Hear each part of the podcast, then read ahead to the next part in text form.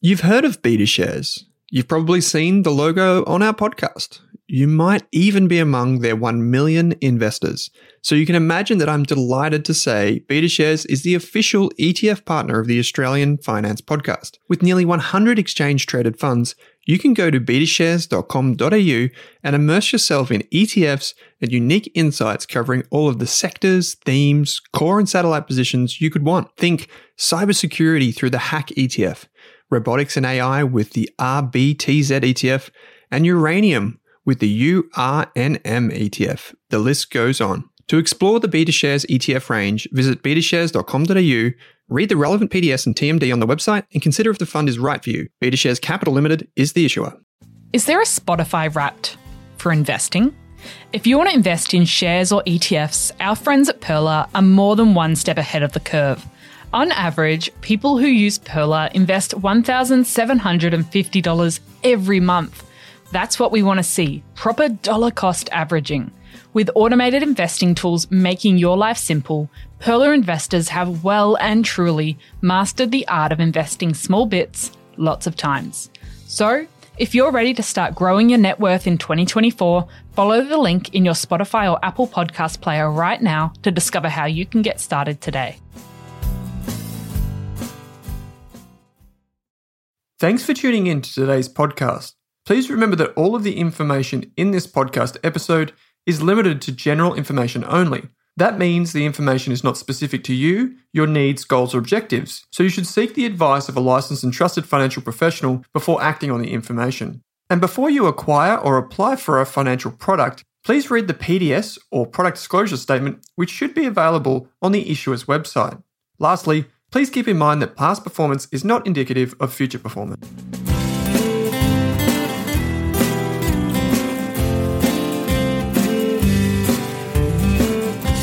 Today's episode is part of our financial resilience mission here at Rask Australia.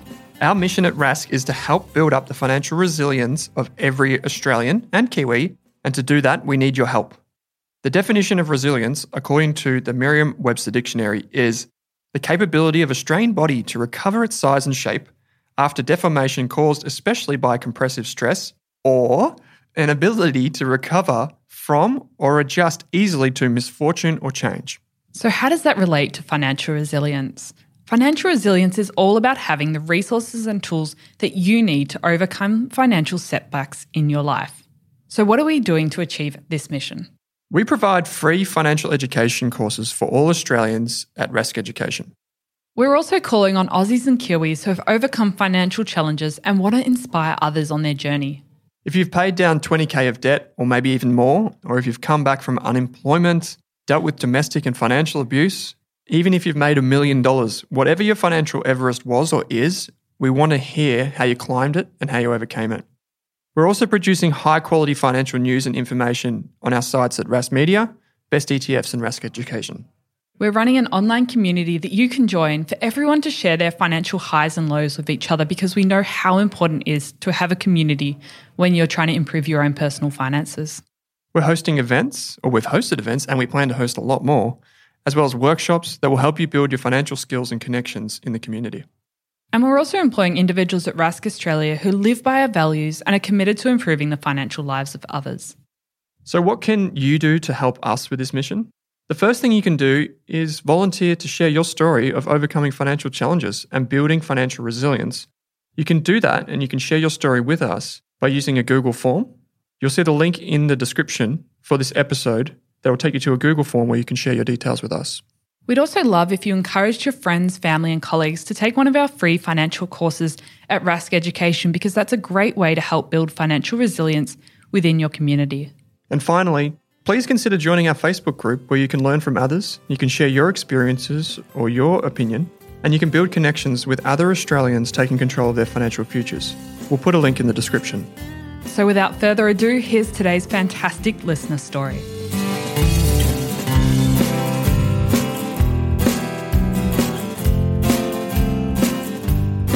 Thanks for joining me on the Australian Finance Podcast. It's great to be back, Owen. Another listener story and a really, I guess, motivating one for people. Yeah, absolutely. We've got Dean on today to talk a little bit about his journey getting out of debt. And his is a little bit different as he only came to Australia in sort of the last few years. So I, we've had a lot of listener requests to talk more about uh, international students and expats and all sorts of things. So Dean's the perfect person to share his story. And I'll just pass it over to you, Dean, to sort of kick off um, coming to Australia and your journey from there. Yep. Thanks. Thanks, Kate. Thanks for having me, firstly. And uh, I don't know if I'm the perfect person, but I can certainly try. yes. Uh, so, so like you said, I came to Australia in 2017. It's going to be four years, um, which is pretty pretty cool. It's mm-hmm. it's gone by pretty quickly. And so I'm originally from India. I decided to to move to Australia in, uh, in 2016 to to study, and then was hopeful to get a job and kind of um, hopefully try and settle in Australia, kind of have a better life, I guess. When I came in, when I was planning to come to Australia, obviously the first thing that comes to your mind is kind of finances. That's the major portion of the move. Being an international student, the phase, the fees for education are kind of like four to five times more than what any domestic student would pay.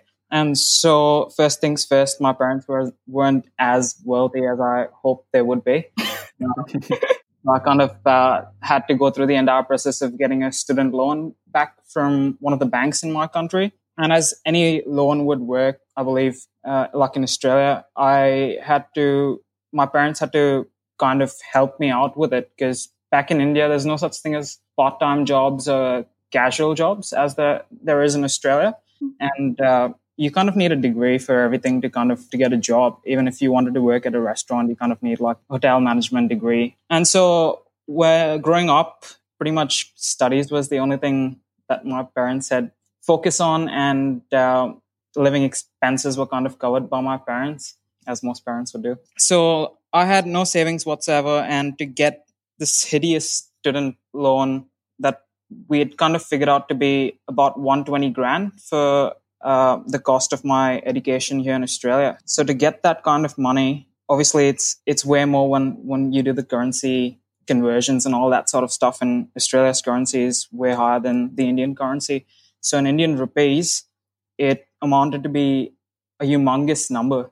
But I guess, like I said, loans being loans, my parents had to kind of be a guarantor or like put down a flat 20% kind of deposit in a way. So I kind of got got about 96 grand from the bank whereas the 20% above that came from my parents as as a guarantor. But that wasn't the only thing. They had to also give their house up as as mortgage i guess so that mm-hmm. in the event that i wasn't able to pay back my loan years down the line then they just the bank would just kind of sell the house as you know. So so it was a lot of pressure uh, my parents went back and forth between, oh, is it worth really sending me to Australia? Like it's it's a huge risk, as you as you'd know. But finally, they kind of came to terms with, all right, we trust our son enough to kind of, you know, figure this process out. And they were obviously there throughout the entire process to kind of help me if I needed it. So trust was a major factor coming coming to Australia with that sort of money. So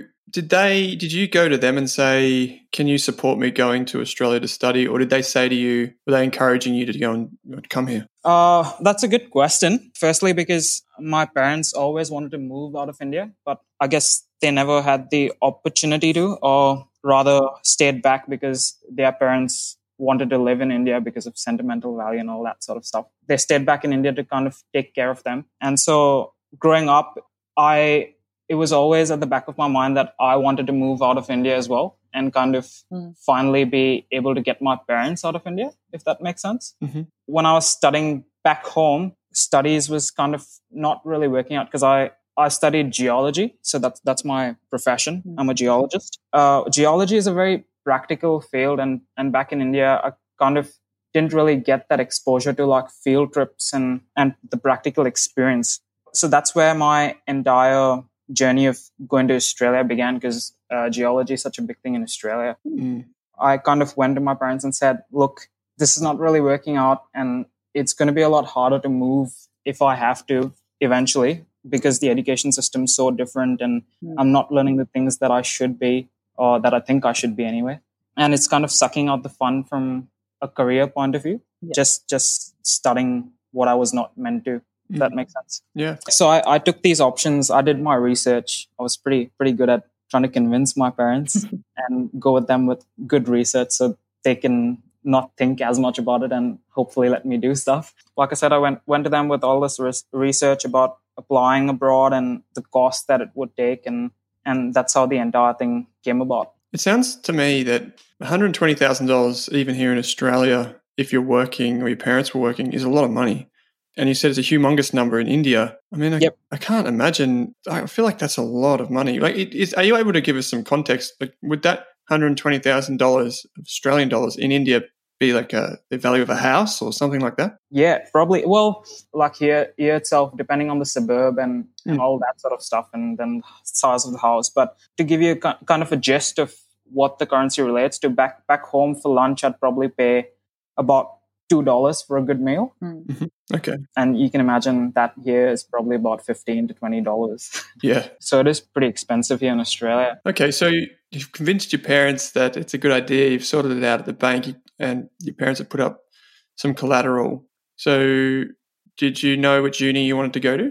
Uh, I had a choice. Well, not not a choice. Rather, I applied to five different universities, and I was happy to go to any one of them because I was so desperate to get out of the country. Mm. But I was kind of banking on UQ in Brisbane just because I had a cousin who was already um, studying there and she's from Canada, so different pathways. But I knew she was there, and one of my my friends from university back home, uh, he had moved a semester before me and got into studying at the same university. So I was kind of hoping to get into UQ one because it's one of the top universities in the world. And secondly, because I knew that I'd have at least two people as a support system. Yeah, absolutely. And and once you got over here, I'm assuming that the loan only paid for the education part. So how did you support yourself through university and go through the process of finding somewhere to live and um, I guess putting a roof over your head? That's a good question, Kate. Like I said, moving into a house wasn't as much of a trouble for me because my cousin was here and she mm-hmm. kind of helped me through the process. So she managed to get me a house close by to where she was. And obviously, I gave her my criteria. I, I told her nothing more than $140 on rent per week. And she managed to find a house. It kind of worked out really well because one of her friends was moving out and then I just moved into his room kind of thing. Mm. So, in terms of housing wise, that worked out really well. But when I first came to Australia, I kind of came with some of my parents' savings. I, I told them I needed at least six months to kind of find work just because I didn't have any work experience back home and I thought it'd be really hard. I was reading up all these articles that said it's so hard for international students to find work. So I, kind of used six months to kind of tell my parents that I needed six months worth of savings before I can actually start paying for myself. And then that, that's what I did. I came to Australia and then didn't really waste much time because at the back of my head, I had this entire big loan that I would have to pay off and my parents having mortgaged their house. I didn't want them to lose it. It was just really, really hard. Uh, as as good as it was to come to Australia, it was really hard. Yeah, like I said, I got straight into it. I started applying for jobs and all those stories that they they say about finding it's hard to find work. Not just for international students, for anyone in general, it's really hard to find work, but especially international students, it, it was really hard. I spent three months from memory just sending out emails, going door to door to ask people if they had jobs. And I remember distinctly going through the statistics later, and I, I found about 407 uh, rejection emails that I'd got. Many more people who didn't even reply to my job application. So yeah, so that took about three months before, and 407 rejection emails before I actually found my first first job, which was a door to door sales job, and that that itself was based on just commission and there was no like salary. It was make a sale, get $50 kind of thing. But I didn't have a choice. Uh, I just got straight into it. And as you can imagine, it can be really hard, especially managing full time university and then having to go to work, door to door sales, and knowing, not knowing whether you're going to make any income for the day.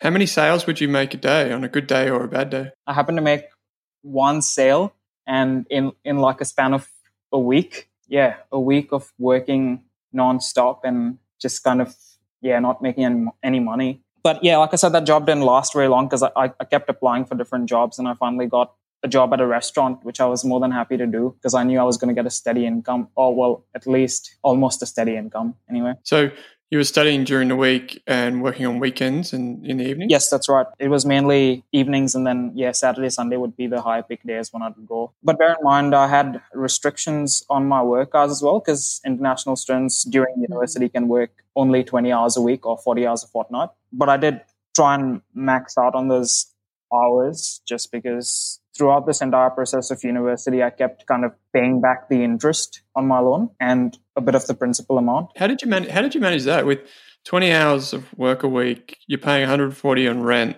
You got a pretty hefty loan. Like, how did you find money to eat and to do all the other things in life? I'm, I'm glad you asked that question because I'm not too sure if UQ is special or it works pretty much similarly in different universities. But I, I cracked up that I, I had that restaurant job and then I managed to focus on university for the first semester. And so it wasn't too bad. I managed to, through a few recommendations from professors, I managed to, to get two tutoring jobs at university as well. So I had mm-hmm. three jobs in my first semester. Hmm. So I had three flows of income coming in, which was not too bad, but it was enough to pay the bills and living at that expenditure of $140 in rent, which was obviously a lot of money because in the first year when I came here, I'd keep converting it back into my currency and just yeah, it was it was not a very good thing. So a tip for international students is stop converting currencies because it never really ends well. It freaks you out a lot more. But yeah, nonetheless, I my bills apart from rent, my electricity and water bills were to a minimum. So like it probably work out to be 160 in total. And with groceries, I managed to keep that down to anywhere between 20 to not more than $50 a week. Uh, I managed to, yeah, just not spend as much. And I'll, I'll tell you how, which is why I said I don't know if UQ is pretty special or you get the help from different universities as well. Uh, universities as well. So at UQ, they the union or or whatever the committee, uh, student com- com- committee at the university organized free food, like free breakfast on Mondays and Thursdays, and free dinner on Tuesdays that's the first thing that came up to my mind. I was like, well, if I want to cut down on groceries or expenditure in itself, I'm going to make the most of the free stuff that I get at university. Yeah. um, I didn't didn't really think twice. I'd stand in line, get my breakfast and dinner, and over and above that, we'd have companies coming in to obviously pitch jobs and student societies, so to say, would would kind of do it in such a way that there'd almost always be like a barbecue or something after uh, companies came to pitch in uh, what they do mm. along with networking. So that's something I always made sure I went to, not just for the from the food point of it, point of it, which was kind of a big deal because I was trying to save on money, but also from a networking point of view. So I, I kind of made the most out of that and I managed to cut down expenditure by quite a bit. And wow. whatever else, I'd put some money into like savings and like kind of send the rest. So the the loan that you took covered your study, your books, etc. Then you effectively fended for yourself. How long was your degree, and did we, did you do it all here in Australia? Uh yes, I did. So so like I said, I, I started university back in India, but I did two years and then decided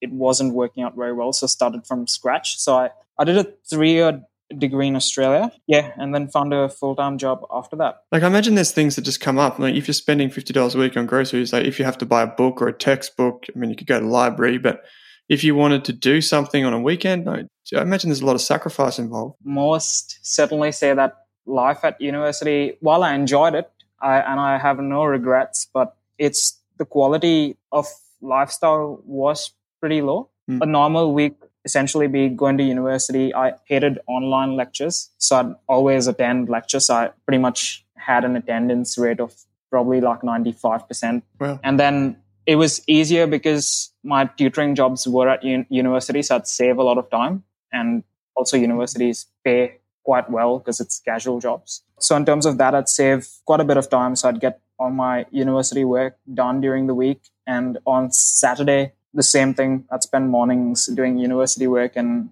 uh, evenings kind of working at the restaurant. But Sunday would be a time for me to kind of just cut back and like refresh. So in the mornings, I'd, I'd do voluntary work uh, for St. Vinny's where I'd go around with, I'm a church goer. So I'd spend time with this beautiful bunch of church going people and like help out the community. And I, I think voluntary work is such an important part because not only it builds your resume uh, and it most definitely helped me in getting my first job. That was one of the first things I did when I came to Australia, sign up for voluntary work. And that, that really helped. But also the satisfaction you get of helping other people who are like worse off than you. So the joy that I'd get from doing that was, was pretty special. And then, yeah, Sunday was just a time where just hang out with friends. But like you said, it was, it was really hard because when my friends would go out for like parties or like go out for university balls and stuff, it was really hard to to say no most of the times because I just didn't have the money or I just didn't want to spend the money.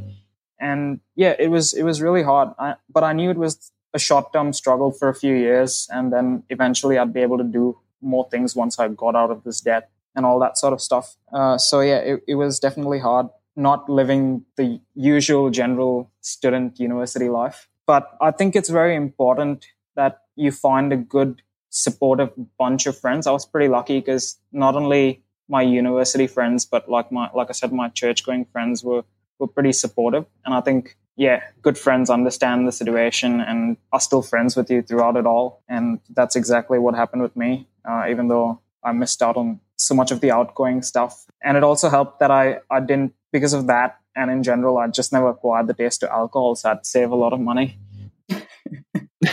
I'll save a bit. That would save yeah. quite a bit. Mm. It was hard, but I had the right support system, I guess. Yeah, absolutely. And I, I know you you mentioned um, when we were talking offline that you've actually finally managed to pay down all of that debt that you had taken on, and you did that through some vacation work as well, which would have been quite challenging. That's that's right. So part of finding a full time job was trying to get work experience while I was at university, and so I, I attended all the networking sessions and, and kind of did as much of as many things I could in my field while while doing university and outside work to kind of finally be able to get vacation work in 2018, like in my second year of university. As a geologist, I, I work in the mining industry and it's pretty good. You, you're, you're taken care of, or at least my company took care of me. So they sent me on a flight to this remote area where I knew I was going to spend Christmas and everything there. Uh, it was a Monday to Friday role, and I'd go to work, come back, and live in this small camp room, and just go to bed and wake up the next morning. So again, it was quite a difficult lifestyle, but it was in a way it was easier for me because I didn't have family to go back to anyway. So it, it was a bit easier to kind of live that life for, for four months. Um, and during that time, they took care of pretty much all my living expenses and my food and everything. Mm-hmm. So, so, you were able to put most of that money straight into paying back your loan. That's right. I, I did put most of it towards my loan, and I, I, I saved the other half of it. And that that's kind of one of my mistakes because I had a healthy emergency fund in a way. Because bear in mind, I didn't have to I didn't have to pay my loan. I just started paying it off because I knew in the long run it would be a bit more helpful but my hmm. actual loan start date was after I fit like six months after I finished my university degree. Okay. Yeah. So I had that time, but I just thought interest would accumulate. So I just I'm better off paying it. Yeah. But my my biggest mistake was having that having my CommBank account and not realizing that the the savers account or the NetBank saver wasn't a high interest saving account. And so I, I kept putting away savings and compounding interest wasn't working because it was like 0.1% or something. it was, yeah, it was, it was horrible when I realized that that happened. But yeah, so, so vacation work definitely helped me kind of get a full-time job, but also kind of pay down bills massively. Because uh, I was working 45 to 50 hours a week. There's no restrictions during your break on the number of hours you can work. So that was pretty good. Okay. So you're a bit strategic about how you could get the, the work in during the school study year and when you're in breaks as well. Yeah, that's right. And like I said, I didn't go back to Brisbane for Christmas. So I just, yeah, stayed and made the most of my time. So I didn't, didn't have to spend on flights and all this additional expenditure that comes about with Christmas, giving gifts and like all that sort of stuff. So I managed to save pretty well over that that break. And then once that break got over, my company was pretty happy with me and I had I had a really really good manager. He kept me on part time while I uh, was studying in my final year of university, which which was really handy because now I could then leave the restaurant job, which the pay wasn't as much, and also it was a lot more harder compared to working in my field and working a corporate office job. So that was really handy. So I had my UQ tutoring job and I had my part time geology job at the corporate office, which then helped me network more and kind of build up my work resume and all that kind of stuff. Yeah, I think it was really important uh, having a blessing in terms of my manager and just yeah, it was it was a nice situation. Let's fast forward a little bit. You you finished the degree at that time. Two questions: Did you go straight into work with the company that you were already working with, and then what you needed to pay off by then, what you wanted to? No, definitely not. yeah, no, I still had heaps of uh, sizable amount to pay off anyway. But yes, I did go on uh, to working full time for the same company, and like I said, they were pretty good to me. So they pretty much paid off my work visa expenditure. So they kind of sponsored me in a way. And that allowed me to kind of spend that money to get my parents to Australia for the first time for my graduation. Uh, that was pretty special. Yeah, that would have been. Yeah. And during this process, for some reason, one of the girls I was studying with managed to like me at university and we got into a relationship. So she was with me through that entire last year, through all the highs and all the lows. And at the end of we both graduated at the same time and uh, she said nothing doing we've had such a stressful stressful few years and we are going for a holiday and i was like i don't really have any money because i just put everything towards the loan and i yeah. bought a secondhand car that i needed for full-time work and she she was pretty good to me and she kind of loaned me that money and we went for a holiday to singapore and thailand for two weeks and so there there again i was more in debt but Uh, but it was kind of necessary for just trying to take a bit of a holiday in like three years. So seems like it would have been a pretty full on few years and you definitely needed a break by then. yeah, that's right. I didn't realize it, but she did. So I'm really grateful to her.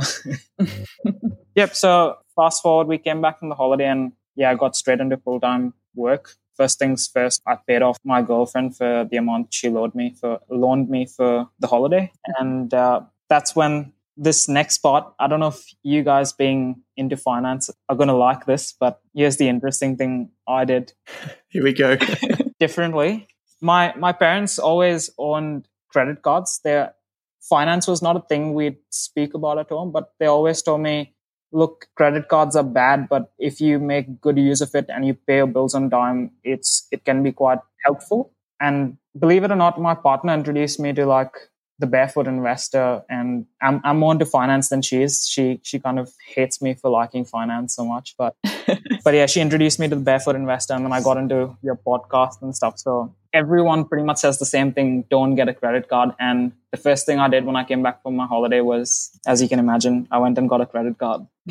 And the reason i did this was because i decided that it was more important for me to kind of pay off my loan keep my expenditure to a minimal. So that credit card essentially allowed me to have a thousand dollars extra every month, if that make, makes sense. I just used that credit card for my expenditure for the month and I kept it below a thousand dollars every month. And as soon as I got my pay, I'm paid every month. I'd pay off my credit card and I'd send all the money back home to pay off my loan. So I didn't I didn't have an emergency fund. I, I sent everything back home for I didn't have an emergency fund for almost eight months and it was mm. all during COVID which was kind of scary and yeah. something I'd recommend anyone to do, or I'm sure no financial advisor or financially literate person would advise anyone to do. Yeah. So, what what was the feeling like when you finally made the last payment on the loan? To be honest, uh, there were there were a few tears.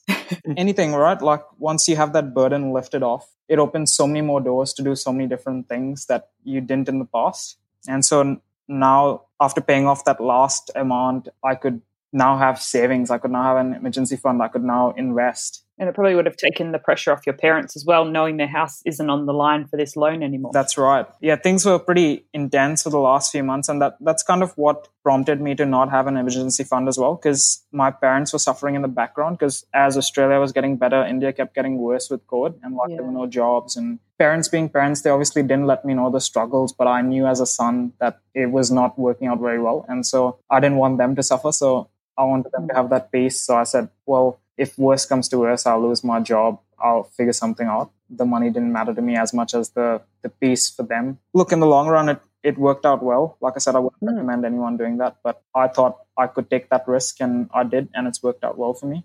Do you now look back on it and think to yourself, well, if I can do that, I can kind of do whatever I want to, you know, in terms of finances. I can save. If I can live on $140 rent or less than $200, probably all up for living expenses, you can kind of do anything. Yeah. Look, I'm not not financially the best person, but I'm definitely not financially the worst at saving. So that being said, with a full time job, my lifestyle has increased for the better, but it's still not as bad. I'd still try and save most of my salary. But yeah, when it comes to I'm pretty happy with where I am financially now, and I, I yeah I think it's only going to get better from here. Mm. So it sounds like you're a lot more confident with your finances now than when you were before, because you know that you could pay off this debt and you could build an emergency fund and things like that. Yeah, that's exactly right. Yeah, it's it's an interesting thing. Do you think you're more resilient? That's the name of our kind of mini series, as you know, Dan. Do you, do you think that you're more resilient now? Um, just I guess emotionally and financially. Yeah, most definitely. Like I said, an experience like this can either make you or break you really. Mm. and fortunately for me it's helped me tremendously. And I'm not not saying that like people go through worse and people go through better but this experience for me was was overwhelming and and beneficial at the same time. And i'm glad i've come out on the other side being better than what i was i guess. So what's next for you in terms of your finances? Is there anything you want to achieve or something you're saving for or etc you're investing yeah, so at the moment, put a halt on investing since the last month because I need to save up a sizable amount to get my permanent residency. So hmm. hopefully I get all that sorted out next year, which is pretty exciting. I'm yeah. hoping everything turns out well and I, I can be a permanent resident. But yeah, that, that cost a lot. So uh, that's why I put a hold on uh, investments. But yeah, I'm, I'm, I'm not that keen on, on buying a house. I think that's all right because I still have a few years before I can save for a house and like get one. My my girlfriend, on the other hand, she loves houses. She's been saving for a house since she was 16, and uh, she's finally signed her contract this month. And I'm I'm totally into the share market. I, I think we found that good balance between the both of us. Sounds yeah. a good balance. So I guess Dean, to, to sort of finish off, if you wanted to give like a few tips to any potentially international students that are listening to the podcast, what would your big lessons that you've learnt be?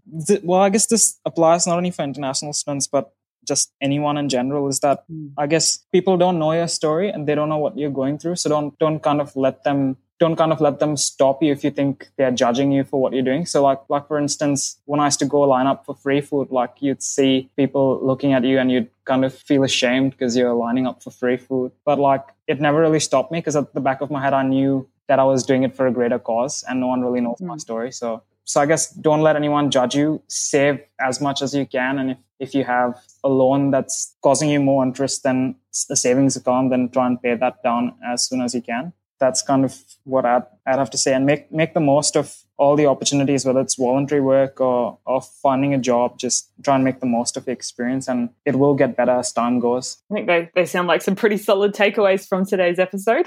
Yeah they do indeed. Dean it's i think hearing your story you come across as very humble.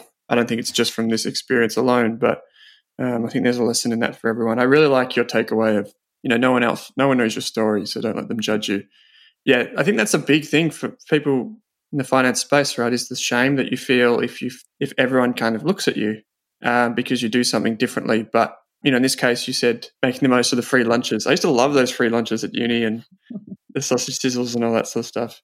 Um, but then also, you know, people think that hey, you know, I, I I've got to say no to going out tonight because I just can't afford to spend a hundred dollars and there's, there's shame in that. And I think that's a really important takeaway that you shared with us. So Dean, yeah, I think on behalf of Kate and I and all of our listeners, just thanks for taking the time out and sharing your story with us. Oh, thanks for having me, Owen and Kate. Thanks. It's been a pleasure. Kate, as always, thanks for joining me on the show. Thanks for listening.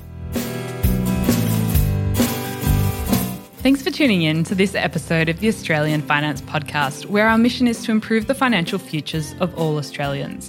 If you'd like to learn more, create a free account at rask.com.au forward slash account to download free episode workbooks, bonus resources, and take our amazing free personal finance courses. You can also join our online community by following the link in the description.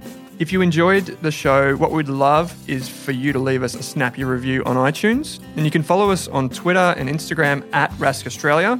Kate and I are also on both of those channels. Finally, if you have any feedback, suggestions for episodes or guests to come on the show, or you just have a question for us, shoot us an email at podcast at rask.com.au.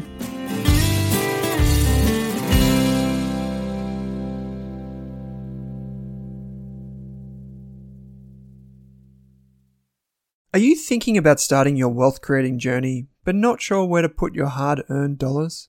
InvestSmart can help. InvestSmart offers a free quiz that makes it easy to find the right InvestSmart ETF portfolio to help you reach your goals.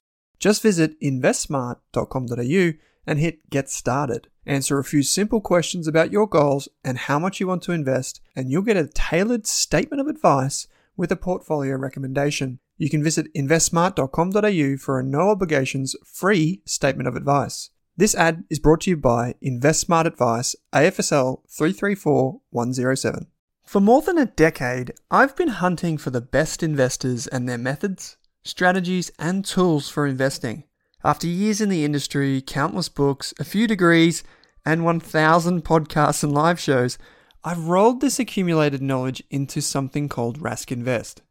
If you've ever heard me talk about a core and a satellite, active and passive, true long term compounding, or you simply want to know exactly how I would invest, now is your chance. Rask Invest is our new investment service, designed for all types of investors who want professional management of their core portfolio at a low cost from a team they trust. Rask Invest helps you automate your wealth creation and passive income. Simply click the link that says Invest with Owen in your podcast player to join one of our live platform walkthroughs or book a call with us. You can also view the Rask Invest PDS and TMD and get invested with me.